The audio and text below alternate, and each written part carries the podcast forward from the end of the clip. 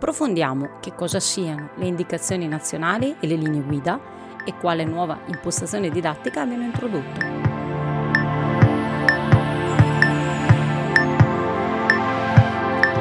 Le indicazioni nazionali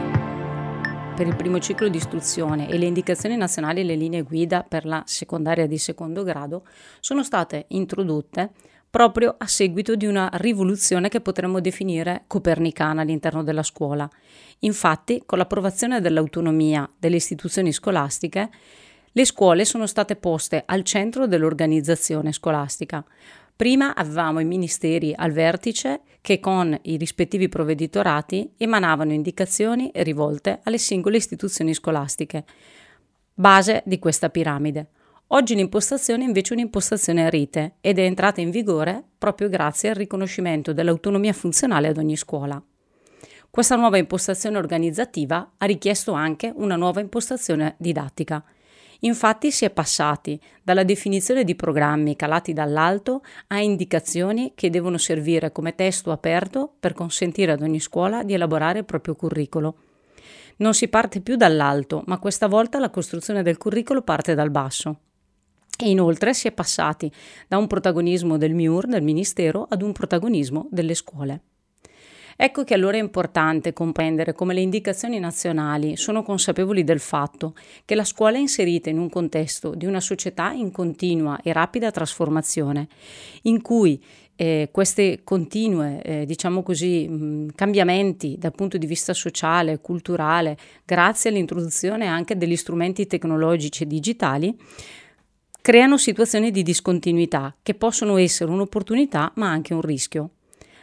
La scuola comprende allora di non essere l'unico contesto nel quale gli alunni e gli studenti affrontano un apprendimento, ma le esperienze di apprendimento pervadono la loro quotidianità. Pertanto la scuola deve fare in modo di guidare gli studenti e le studentesse nel dare senso alla varietà delle esperienze che possono incontrare, in modo tale da ridurre la frammentazione e garantire ad ogni studente il raggiungimento del personale successo formativo. Ecco che la scuola tenta allora di curare e consolidare gli apprendimenti di base, le competenze di base per poter affrontare l'apprendimento per tutta la vita. Un elemento che viene posto eh, al centro delle indicazioni nazionali e delle linee guida è la centralità della persona, con la sua singolarità e complessità.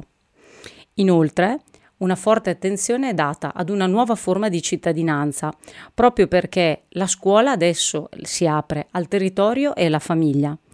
ma grazie all'autonomia scolastica si introduce anche una forma di responsabilizzazione di tutti gli attori sociali e questa nuova cittadinanza deve partire dal contesto di appartenenza di una scuola, ma ampliarsi al più ampio territorio nazionale, europeo e mondiale. Ecco allora che nel testo delle indicazioni nazionali delle linee guida sono riportati degli obiettivi generali,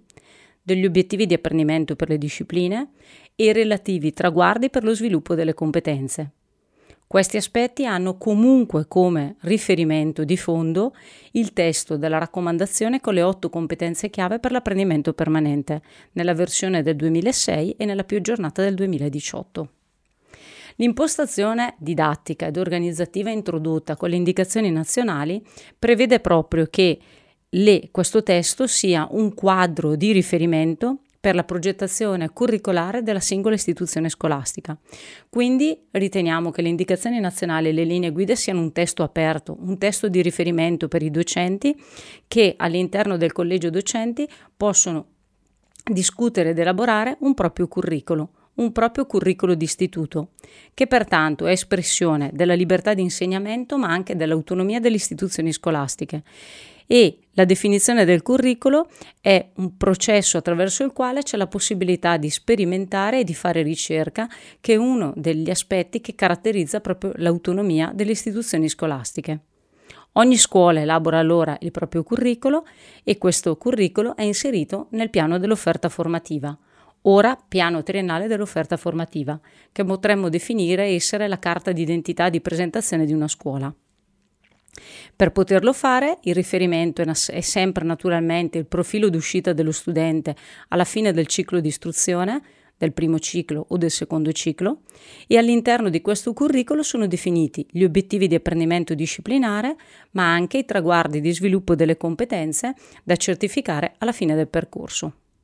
Partendo allora dal curriculum d'istituto, ogni docente può progettare e attuare le proprie proposte didattiche, individua esperime- esperienze di apprendimento, attività, scelte didattiche strategiche che devono proprio essere finalizzate a raggiungere quegli obiettivi di apprendimento e quei traguardi di sviluppo delle competenze.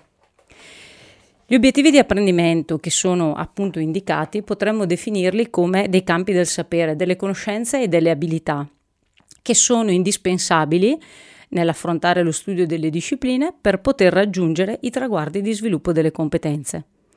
A loro volta, i traguardi di sviluppo delle competenze sono il termine da raggiungere alla conclusione della scuola d'infanzia, della scuola primaria, della secondaria di primo grado e della secondaria di secondo grado e sono relativi rispettivamente ai campi di esperienza per l'infanzia e alle discipline per gli altri ordini di scuola. Pertanto i traguardi di sviluppo delle competenze sono dei riferimenti ineludibili e sono indispensabili per poter costruire quelle piste culturali e didattiche che sono volte a garantire lo sviluppo integrale della persona. Infine, ma non per importanza, è giusto citare il ruolo centrale della valutazione, che nelle indicazioni nazionali e nelle linee guida è ampiamente sottolineato. Infatti mi piace riprendere un passaggio delle indicazioni nazionali del primo ciclo, che spiega come la valutazione precede, accompagna e segue i percorsi curricolari. Pertanto ha un ruolo determinante e soprattutto è indispensabile che per comprendere e eh, acquisire elementi utili in termini di valutazione, non solo per il docente ma anche per le famiglie e gli studenti, ci sia trasparenza e condivisione di quelli che sono i criteri e i risultati di apprendimento. Solo in questo modo la valutazione può essere davvero formativa e formatrice e quindi offrire anche agli studenti quegli elementi utili per comprendere quali siano i propri punti di forza e i propri punti di debolezza, far leva sui punti di forza e cercare di recuperare quelle difficoltà che si incontrano. In questo modo anche il momento della valutazione, frequentemente oggetto di ansia o di frustrazione, può essere vissuto invece come un momento del percorso di apprendimento di fondamentale importanza e in questo modo si può davvero disinnescare quell'ordigno eh, ansioso generato dal momento valutativo. Ecco che il testo delle indicazioni nazionali delle linee guida dei rispettivi ordini di scuola deve essere un documento di riferimento per il personale docente, sia per la propria fase collegiale, di definizione e di costruzione del curriculum da inserire all'interno del piano dell'offerta formativa, ma anche per impostare la propria quotidiana attività didattica, dal momento che, come vedremo in successivi video analizzando rispettivamente i testi del primo ciclo e della secondaria di secondo grado, ci sono i punti di riferimento sui quali un docente deve impostare la propria progettazione e l'attuazione dell'attività didattica quotidiana.